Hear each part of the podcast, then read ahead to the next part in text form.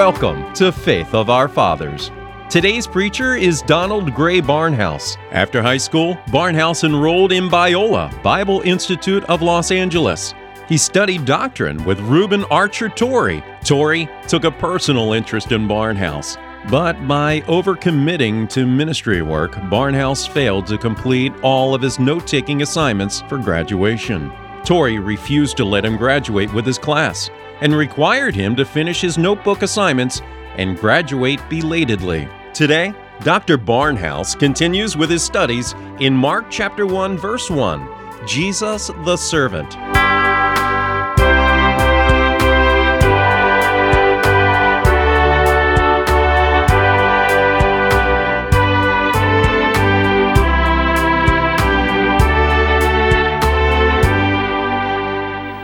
Sunday we gave an introduction to this gospel and pointed out that as Matthew was written by a Jewish tax gatherer and spoke of the kingdom and was addressed to the Jews, Luke by a Greek physician and he wrote to the Greeks and presenting Jesus as the Son of Man, John as the beloved of Christ wrote concerning Jesus as the Lord God Almighty, the eternal second person of the Godhead, Mark, was a servant and wrote of Jesus as the servant.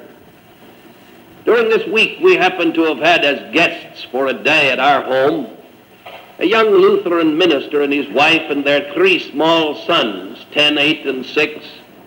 A young man whom I've been interested in for many years, helping him become an expository preacher. And his oldest son is named Mark. And at the table, when we were talking about names, the father said, Mark didn't like it much that I named him Mark. And so I began to tell the boy some of the things about Mark. Now, Mark was a servant. There are five names for servant in the Bible. There's a bond slave. The word apostolos, apostle, is translated servant. The common word that has given us deacon is translated servant. The noun that has given us the word liturgy speaks of the servants about the temples. And then there is another word of which was the title given to Mark that was the common uh, word in Greek for what we would call a seaman second class in the Navy. The lower rowers, for they had big boats, you know, and oars at one place and then at another and then at another in the triremes. And the slaves that had it the hardest were in the galleys, the lowest order, second class seamen. And that's what Mark is called in the book of Acts. And he's the man that God fitted to teach the gospel of Mark, which we now study.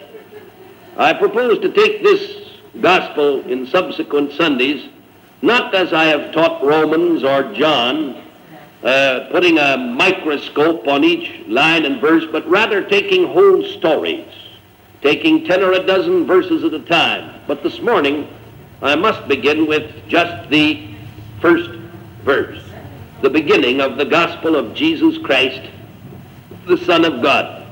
The beginning of the gospel of Jesus Christ, the Son of God. Now, the doctrines that center around the gospel, the doctrines that are the core of Christianity, were known and preached in the year 35 and 40 and 45 and 50 and 55 and so on. The first line of the New Testament was written over 20, about 25 years after Christ died. And then little more and more, but don't forget that Paul himself died before John wrote the Gospel of John. Paul never read John 3.16, had never heard it. Paul never read the book of Revelation. Paul never read the epistles of James, of Peter, of John. Paul had never read the Gospels. They came after, for the epistles were written before the Gospels. Never think of the fact that the epistles were written to explain the Gospels. The Gospels were written as memoranda to the rising generations to set before them the historical facts upon which the gospel, which they well knew, were based. For the gospel they knew that Christ died for our sins according to the scriptures, that he was buried and that he rose again. I remember one night when we had a meeting in a certain one of the motion picture theaters years ago. A group of men were standing around counting an offering. And they came to a coin and they said, What's this? And they passed it around. I don't know what miser had carried it in his pocket for many years. It was a 25 cent piece. But it was so worn on one side that you could not see the date. You could just barely trace the profile of liberty. And on the other side, the inscription was completely worn off. It was a 25 cent piece, but it was worn and worn and worn. And the word, the gospel, has become like that with many people. The gospel, the gospel, the gospel, the gospel, the gospel, the gospel, until it has rubbed at the edges and has lost its meaning for many people. And we need from time to time so to present it that it comes like one of the new 25 cent pieces minted here in the mint, struck with the hydraulic press out of bar silver, and so comes forth so shiny that the minute anyone sees it, they feel almost the heat of the press as it came forth. Thus we need constantly to renew our lives, to take our thoughts of what the gospel is, to melt them down if necessary, and have them struck again at the mint, and brought to us that we may realize what the gospel is. Now, a close look at some of the descriptions of the gospel in the New Testament may help us to bring it to our hearts afresh. Here it's called the gospel of Jesus Christ. If you take a good concordance and go through the New Testament, you'll discover it set forth as the gospel of God, as the gospel of his Son, as the gospel of the grace of God, as the gospel of the blessed, the gospel of the glory of the blessed God, as the gospel of peace, and as the gospel of the glory of Christ. These are some of the names that are attached to it. I was very interested this week when I was preparing this message to take my Greek concordance and glance down, and I discovered to my amazement that the word gospel is not to be found in Luke, and it's not to be found in John. So I began to look, and I discovered that the word gospel is found four times in Matthew, eight times in Mark, never in Luke, never in John, never in John's epistles, Never in, uh, only once in the book of Revelation, the everlasting gospel, which perhaps has a different connotation from what we're talking about. The word, the gospel, is never found in James, in Jude, or in Hebrews, once in Peter, but 61 times in Paul's epistles. The word gospel is Paul's word. The good news, the good news, the good news. Our Anglo-Saxon form of it comes from God's spell, the good story. Christ had, had used the word himself. In fact, when you read it in Matthew, the word gospel, it's, it's not talking about what we know as the gospel. He said, the poor have the gospel of the kingdom preached to them.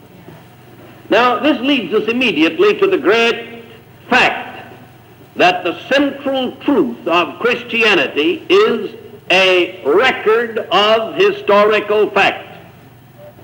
It's not a philosophy. It's not a system of morality, but it's history.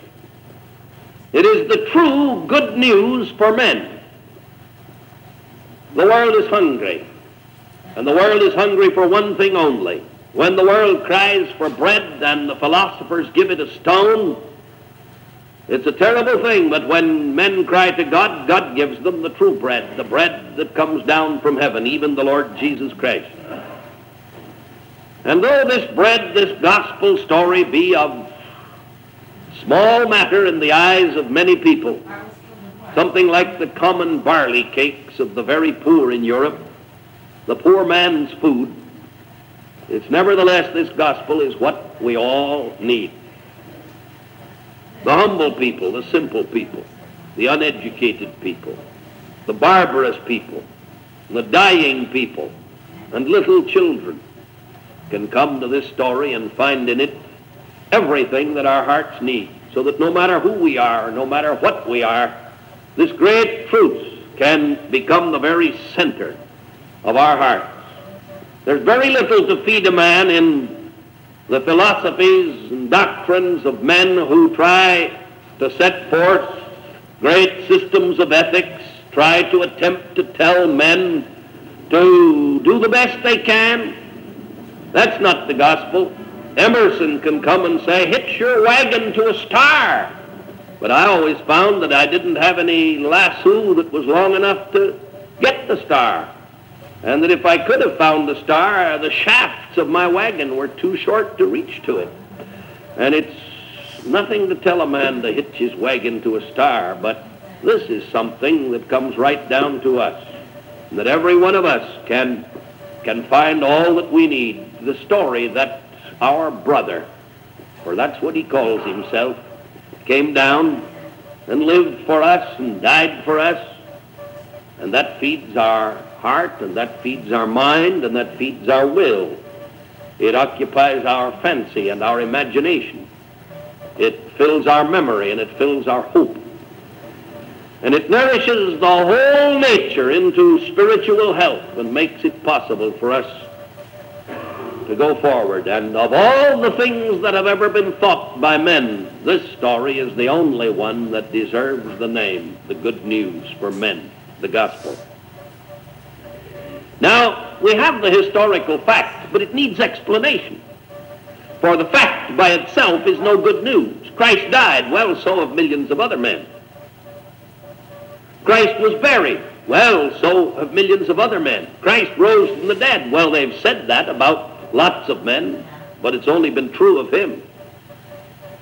Paul says in 1 Corinthians 15, the gospel which I preached is that Christ died for our sins, according to the Scriptures that he was buried and that he rose again the third day according to the scriptures. So the fact of the gospel has three parts in it, death, burial, and resurrection.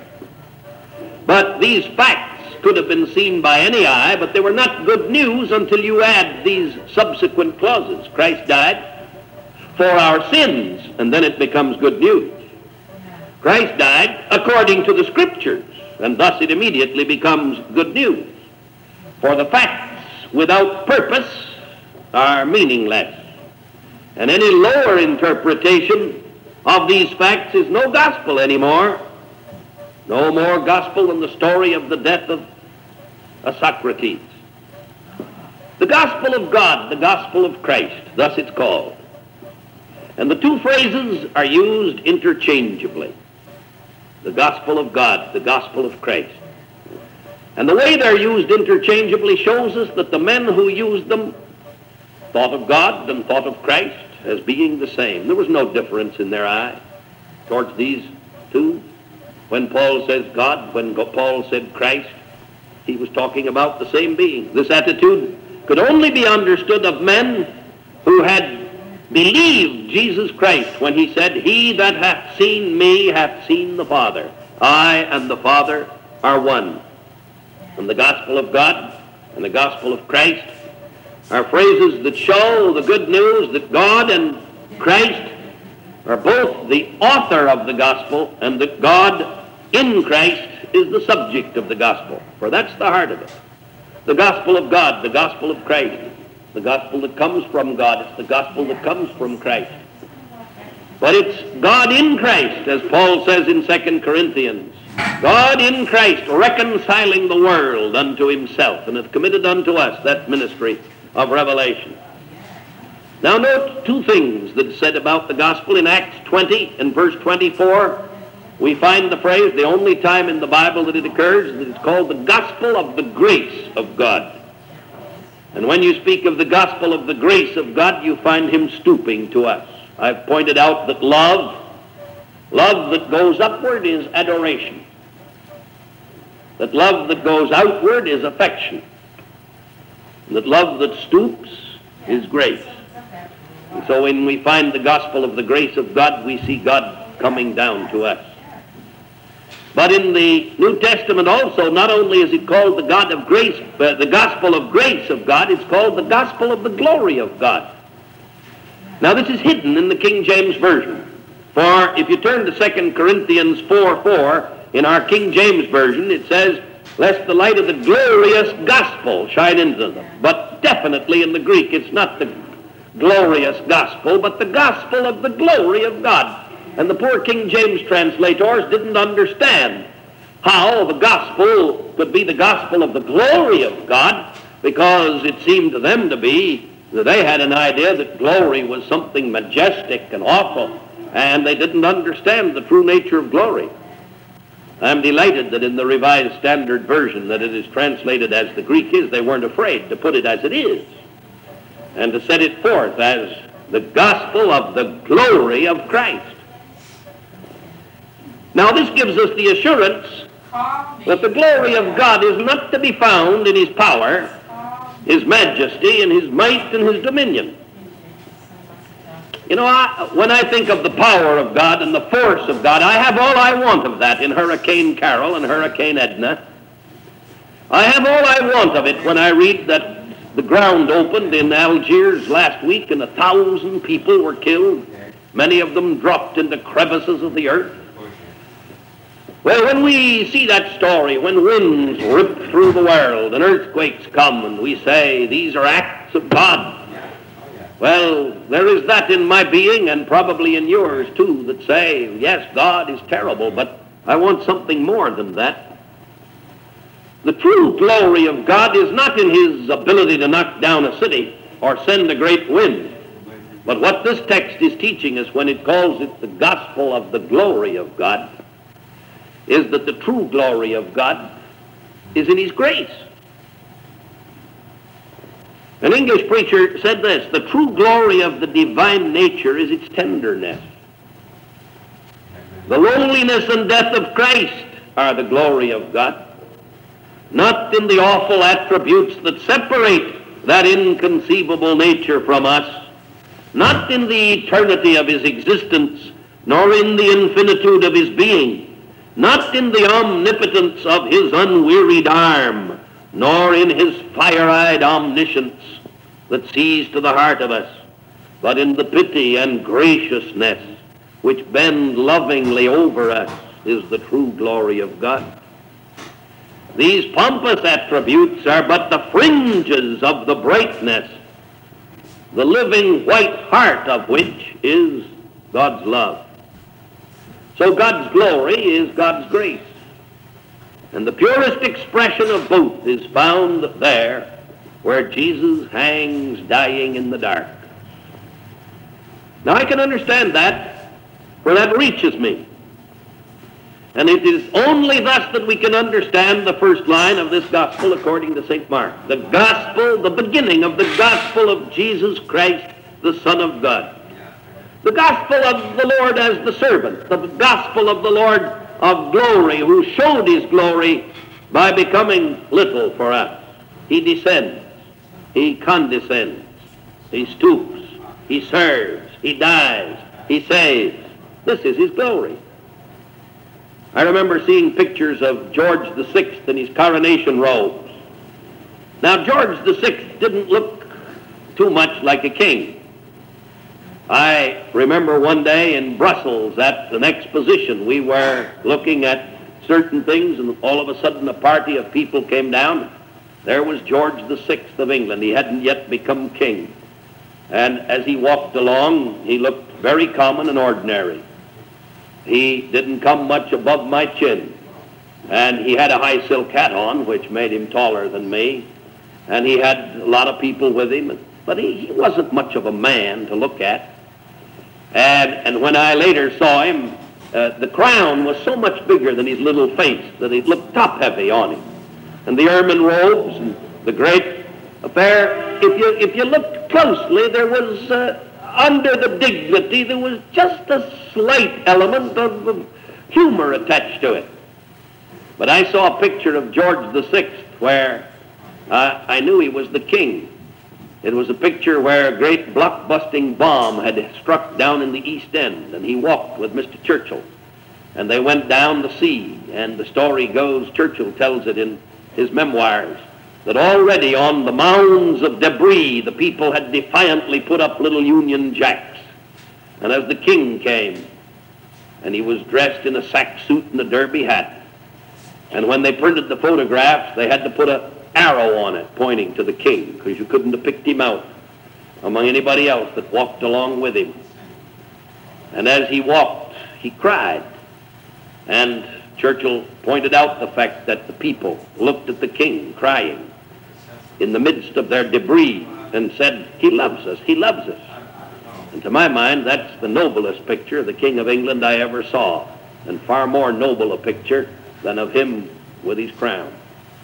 And so when I want to see the gospel of the glory of Jesus Christ, I see him on the cross dying for me. You know, he saves, he dies. It's for you, it's for me. And that's the whole story of the gospel. If you haven't taken it personally for yourself, you've misunderstood the whole story. This is not something written in history. This is not an account of a Caesar. It's not the account of the life of a Marcus Aurelius. It's not the account of anything else. It's the account of God come down to die for you and for me. And when you understand it that way, it becomes minted. It becomes a fresh new coin. You've got to make it personal for yourself. This week I was preaching in Wilmington. An old lady came up to me. She was soon revealed in the course of her conversation as the widow of a Methodist minister. She must have been 70 years old. She asked me a, an indirect question, and through years I've always learned that when people have a problem about themselves, they'll come and say, I have a friend who has this problem. And you've got to know right away that it's, remember that young men who are studying for the ministry, when anybody comes and says, could you give me some advice for a friend of mine?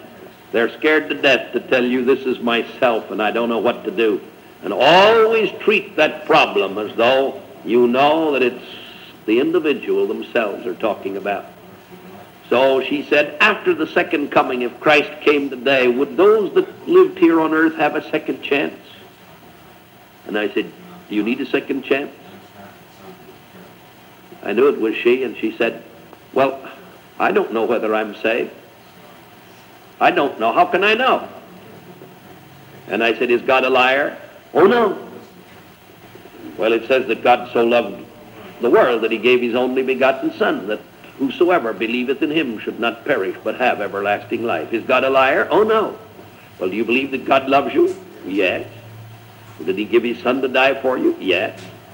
Well, then what do you have? Hmm, I'm afraid. Well, I said, is God a liar? Oh, no. Well, what does it say that those that believe have? Everlasting life. And you believe? Yes. Well, then what do you have? Well, I hope that I have eternal life. I said, in other words, you hope that God is not a liar. Oh, no, she said, I, God is not a liar. Well, that whosoever believeth in him should not perish, but have everlasting life. Now, what do you have? She said, I suppose I should say that I have eternal life. I said, in other words, you suppose that you should say that God is not a liar. And I just took her on phrase by phrase until finally she came to the place where she said, but it seems so bold to say it, but it's so foolish not to say it. Is God a liar? No, God is not a liar. Then you can say the beginning of the gospel of Jesus Christ, the Son of God. He loved me and gave himself for me. That's it.